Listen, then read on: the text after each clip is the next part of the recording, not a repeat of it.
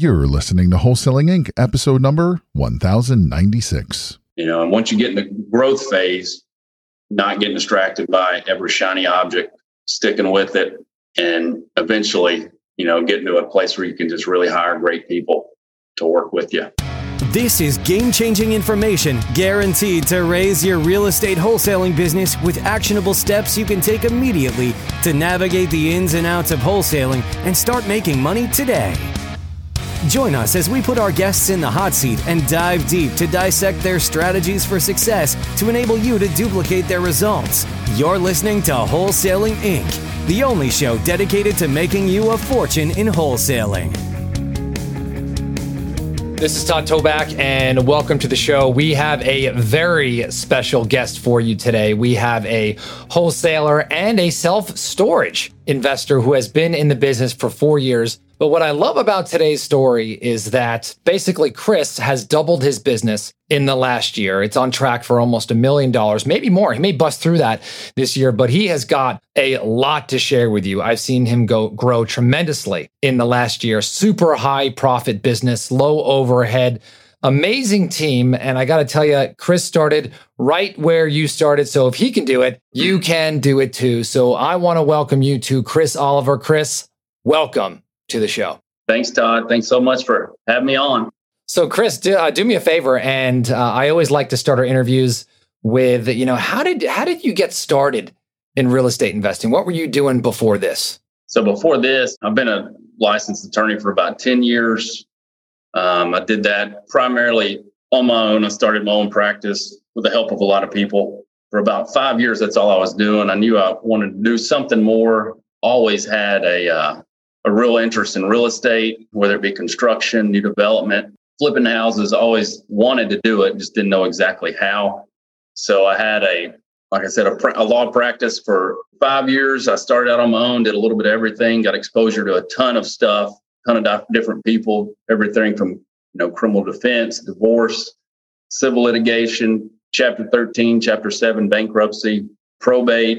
You know, just anything I could do, which you know, really ended up helping me a lot. You know, somewhere along the way, I was just seeing what all the you know other sole practitioner attorneys were doing, and it, it, seemed like a lot of them are still doing the same thing 30 years later that I was doing now, and I was already getting a little bit burnt out. So I dug in a little more, found some podcasts like you know like yours and others, and and learned about how to find distressed sellers and and motivated sellers, and I, I dug into that, dabbled with it for a little while ended up creating, you know, basically my own list, mailed it just enough to get one seller to call me back. So let's stop That's there for one. Hold the horses yeah. there, right? Because we're going to get into that. but basically, you know, I, I, take a look at this because you've, you know, you're an attorney, right? A lot of people go to school and they, you know, go to the undergraduate four years, and obviously you went to law school. I'm assuming you took the bar in your state, right?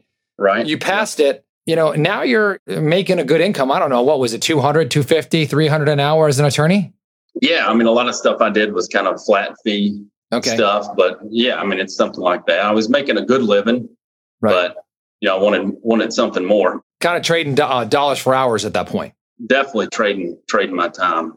So you know, what was it that sure. like the wanting, you know, the, the seeking, right? You're doing this and you're you know you're looking at everybody else because a lot of people are like oh he's a lawyer he's rich. Right? And yep, now you want right. to jump in and now you're listening to wholesaling podcasts like everyone must be like what the heck are you thinking? Right? I don't know. You know you know what did mom and dad say? Yeah you know i have great parents and they're really supportive always right. have been of anything i wanted to do and you know of course it scared my mom to death you know, when I even started talking about changing. I mean, I come from a background with no no attorneys, right? Very blue collar background. I mean, we weren't in bad shape by any means, but not very modest. I mean, my dad cut timber for a living. My mom, you know, stayed home with us a lot, worked for the school system part time.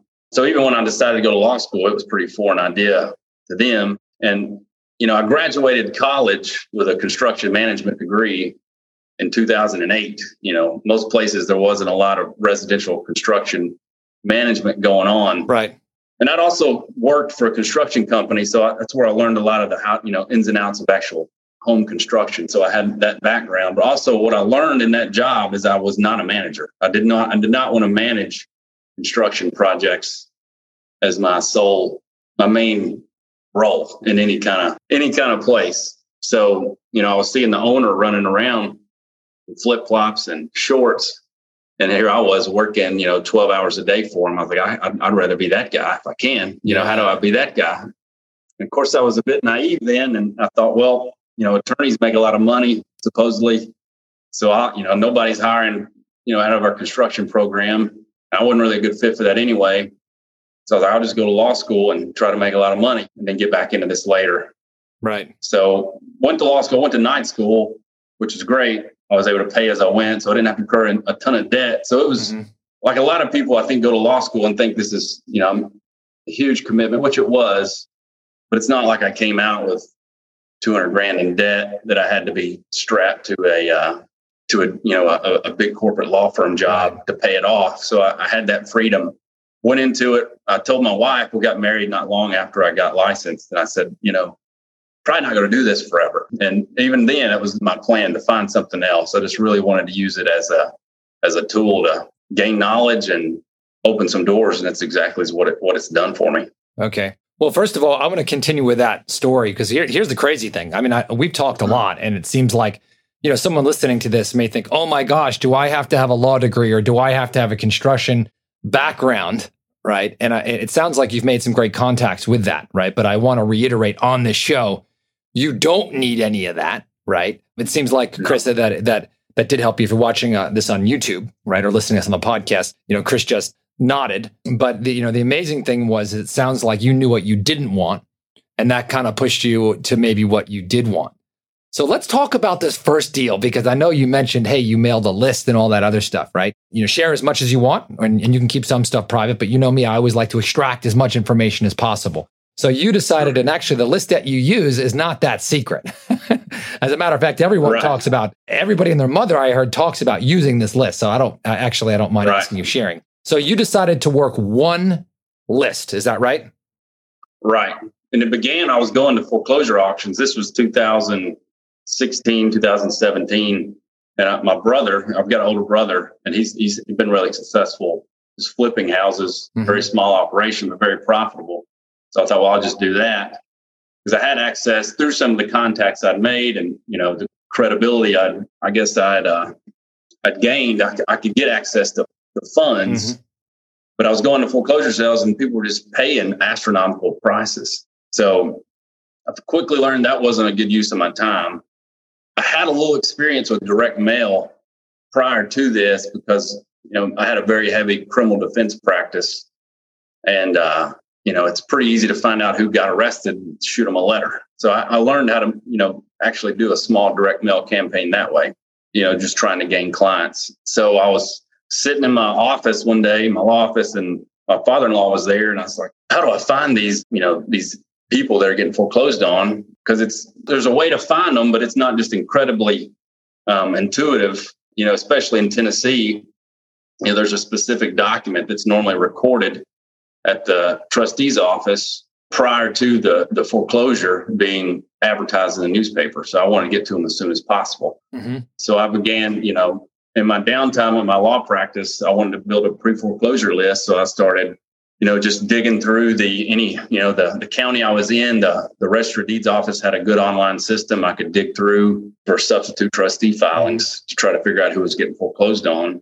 So I'm going to stop you right there, Kris. Right. Yeah. So one of the things, if you're listening to this, what Kris is basically talking about is mailing people who are in foreclosure. Right? right. He's looking for people who are in foreclosure, and he wants to get to them as fast as humanly possible. And so he went directly to the county in which the property resides. So there's documents that are filed, and he went direct to the source. So you can buy the list, or you can go directly to the source and get it a little bit faster from the county. So if you're like, oh my gosh, what's Kris talking about? That's what he's talking about, right? And how can we mail these people? Is that am I am I am right. I we don't yeah, abs- absolutely. Okay. Absolutely. You know, I had no idea if it would work. I listened to a lot of podcasts about mailing these huge mailers you touched on it a moment ago. You know, attorneys are supposed to have a lot of money. I mean, we made a lot of money, but you don't always get to keep a lot of money. Mm-hmm. You don't have a lot of money left over, you know, to just invest in things, especially the first five years when you're getting started. So, you know, I went in, dug through the filings, which, you know, I didn't know how many I needed. I knew there was a time frame on how long these people may be an actual candidate to sell their house to me because they were probably getting foreclosed on. And after their house was sold at the auction, they could no longer sell it to me. So I can't remember how many I pulled. I want to say maybe I pulled 90, 60 to 90 out of one county. Sent one letter. Maybe I didn't hear anything. Maybe I sent another letter. All of them got the same letter, very simple. You know, I did mention in the letter that that I was an attorney, but I made it clear to them I wasn't, you know, trying to solicit their them as a client. That I was, you know, basically just trying to buy their property.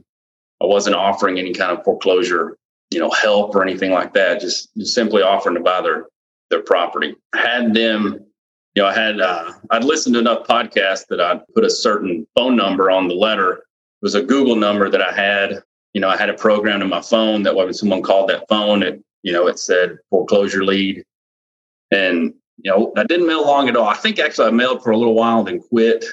Maybe I mailed mailed two mailings then I got fed up again. Maybe I started making a little more money. Maybe things got a little less stressful with the law practice. I got a little lazy. But then things got a little stressful again. So I, am going to mail them again. So I mailed them again.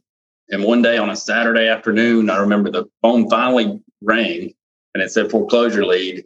And I'm an introvert. I don't like just talking to uh, anybody on the fly hardly. I mean, I, I'll talk to people I know, but it's tough for me to just take a take a phone call from somebody I don't know. Sometimes it's weird, but it is.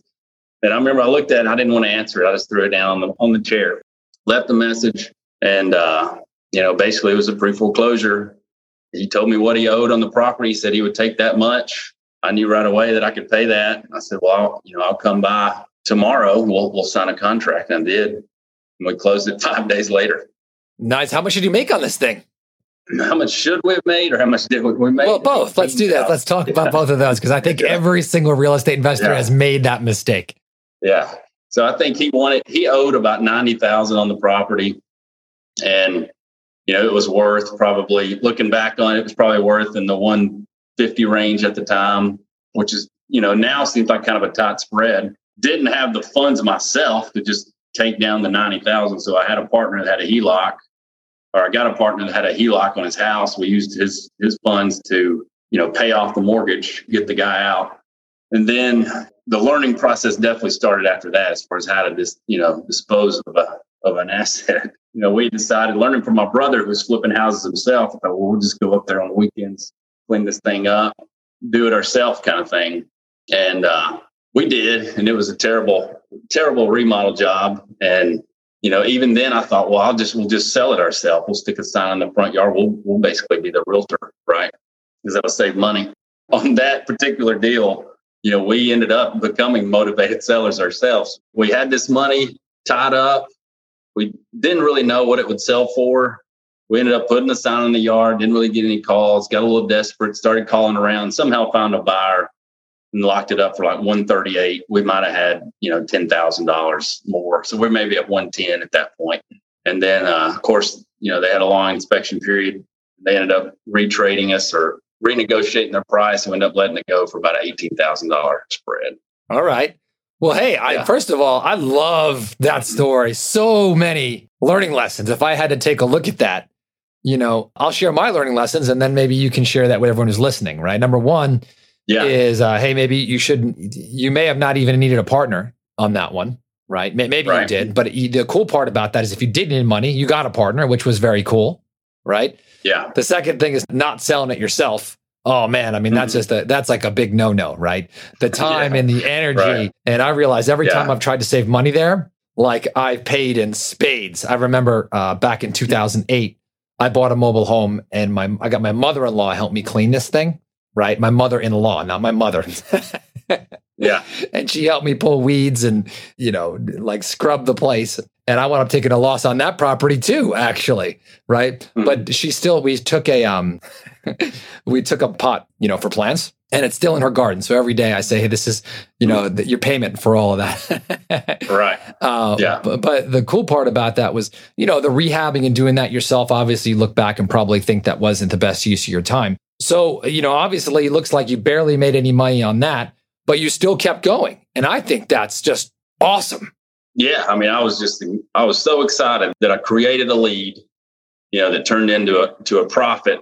You know, even though we mishandled it, we still came away with some money. But to me, you know, it was just so eye opening that somebody be willing to, yeah, I'd heard this, but just to really find out proof that there's somebody willing to, to sell their property at, at that much of a discount. Right. That's the big um, shift. yeah, for sure. And then, you know, the biggest learning things is now I barely even go to the houses if I can keep from it. I mean, I just don't have any business being there. It's not my highest level activity mm-hmm. by any means. So I'm uh, definitely not going to be going up there to mow the grass or cut limbs out of the trees like we were doing back then. And then definitely hiring a either you know having a good good list of buyers ready to go or or listing on the MLS. Right. So we probably left easily left 20 grand on the table with that one. But well, I'm glad you I mean, talked about a, listing on the MLS. We've talked a lot about that on the podcast over here and really getting the highest and best use. So, you know, I know we're going a little bit long today, but let me ask you this because obviously that was your first deal. Now you've got a million dollar business, right? I've seen your business, you know, double in the past year. Tell us what your business looks like today. What's working uh, really well in this market and, and, and how your business is progressing. Right. So you know, we, we still continue to mail, do direct mail to pre foreclosures. That's been our bread and butter for a long time. And, you know, we've, in the past year, we've branched out to some more, more, you know, high equity type lists and, and larger mail campaigns. You know, last year we made, you know, I think we, we brought in like $500,000 just on pre foreclosure lists that, that we created that we mailed I mean, that, which is great because it doesn't cost hardly anything to mail that small amount. I mean, we're mailing maybe 400 pieces a, a month. And, you know, we've kind of compounded on that list. Now we, we do try to send some text messages. We've just started cold calling the, that same list. We also uh, target some other niche lists and had some success, you know, like dismissed bankruptcy lists, probate lists that we've either bought or obtained ourselves the same way the key to it is just being consistent, picking something, being consistent, sticking with it, and then just slowly adding on other things. So I want to peel this back because someone new listening to this is like, oh, well, Kris was an attorney and he's got all this access to the special list and I can't do it. yeah. if someone's listening to this, you know, do you have access to those lists because you're an attorney or they could go get them themselves? No, anybody could get these lists for sure. And I, you know, I've I don't pull any of the lists myself anymore. I've trained other people to do it. They don't have to act like they're me to get them, or I mean, it's all public information. You know, you have to fight for it every now and then. Meaning, sometimes that public entities aren't excited about giving it to you, but it, it's there. Right. It's public information directly from the county. Right. Awesome. Yeah. So, all right. So now, you know, you went from this being in a career you hated, doing that first deal, scratching and clawing, making a bunch of mistakes, which I love, focusing on one marketing channel. And I cannot emphasize that enough, right? Do not try to do 20 things at once. I just love it that Kris just focused on this one and then slowly adds others. Three pieces of advice. Well, give me between one and three pieces of advice that you would give someone either just starting out or trying to grow. What are the three pieces of advice that you would give them? Well, if you're just starting out, I mean, you you've got to take some action. You, you got to do something. I mean, you you know whatever that means for you. you know, there's a lot of information out there, and most of it's good information. You know, there's you know Todd's got awesome information out there. There's a lot of other people that have great information, and take action and stick with it. You know, if you can't afford, you know, if you're going to do direct mail and you only have five grand, you know, don't just mail one five grand campaign and hope it hope it works and quit. You've got to pick something that you can continually do, you know, and putting yourself in some kind of either around enough information that people are, like Todd are putting out, it's going to make you challenge some of the beliefs that are keeping you, you know, from taking action or thinking that you can actually do it. Is probably the biggest thing for me in the beginning. You know, and once you get in the growth phase, not getting distracted by every shiny object, sticking with it, and eventually, you know, getting to a place where you can just really hire great people to work with you. That's awesome. Kris, one of the things I think I also want to mention is that uh, you're now doing some self storage. Right. Right. Seems yeah. like you're building up your net worth and cash flow doing that. Yeah. You know, tell us a little bit, maybe, uh, you know, 15, 20 seconds of what that is. And then I, I got to, people in your local market, they've got to connect with you. If you want to be around a winner, if you want to do deals with a winner, you got to hook up with this guy. He is moving and shaking. And just like you talk about that environment and, and being around that, you, you got to connect with Kris if you're in his market. So tell us a little bit about your self storage, and then we'll move on to how to get in touch with you. Yeah. So around the same time, you know, I, I got into the you know, the house wholesale and flipping side of things, I was also interested in self storage. I think I actually got into that first. Around that same time, I acquired a piece of land and just, you know, made the decision I was going to build self storage facility because I couldn't, I didn't think I could find one to purchase at the time. So, um, you know, I built 30,000 feet of square footage here in Murfreesboro, Tennessee, you know, managed and leased that up within two years. And now we're, we're doubling the size of it. And I've also, you know, it's a similar strategy to, to wholesaling houses. You just you just find a uh, a underperforming or undervalued property, put it under contract, and either wholesale it or, or keep it. I've done the same thing with a smaller facility, about two or three hours or about two hours away. Um, it was a you know very cheap purchase, two hundred fifty thousand. We put a little money into it, and it's probably valued at seven fifty now, and cash flows great. That's so awesome. I'd love to have more of those. You know, that's definitely something I always want to be involved in. Okay, well, what markets are you buying in right now? People want to partner with you. That maybe they've got a self storage unit, or they want to maybe become a member of your team, wholesaling houses. What markets are you in? So primarily for wholesaling houses, we're you know middle and East Tennessee. Familiar with Tennessee? That's that makes sense to you, but really anywhere in the state. But we mainly market to middle and, and Eastern Tennessee. With uh, self storage, definitely anywhere in Tennessee and then you know really anywhere in the southeast if the if the deal makes sense you know the way we manage the the properties that it can be managed from anywhere. Awesome. Awesome. So how can they get a hold of you? The best way to get a hold of me would be my my email. It's my first name chris with a k. So k-r-i-s at ibuyhousesgna.com awesome. Awesome uh, by the way, if you want to reach out, you're listening to this. I am actually spending a lot of time in the Wholesaling Inc. Facebook group. So if you want to reach out to me, uh, you can always tag me. Uh, look on Facebook, join the Wholesaling Inc. Facebook group on Facebook, and uh, I'd love to connect you there. You can also hit me up on um, Instagram or Facebook at Todd Toback, and I would love to hear from you. Let me know a question that you have. Let me know a topic that you'd love to hear about, a deal, a win, a struggle, and uh, I'd love to talk about it on the podcast. Thank you so much, Kris. And uh, man, loved having you. Great show. Yeah, thank you. That's all for this episode. Your next step to success is to continue the conversation over at wholesalinginc.com by joining the mailing list, as well as get your chance to book a strategy session to learn the systems and become part of the tribe and work personally with one of our amazing coaches. We'll see you next episode with more ways to make you a fortune in wholesaling.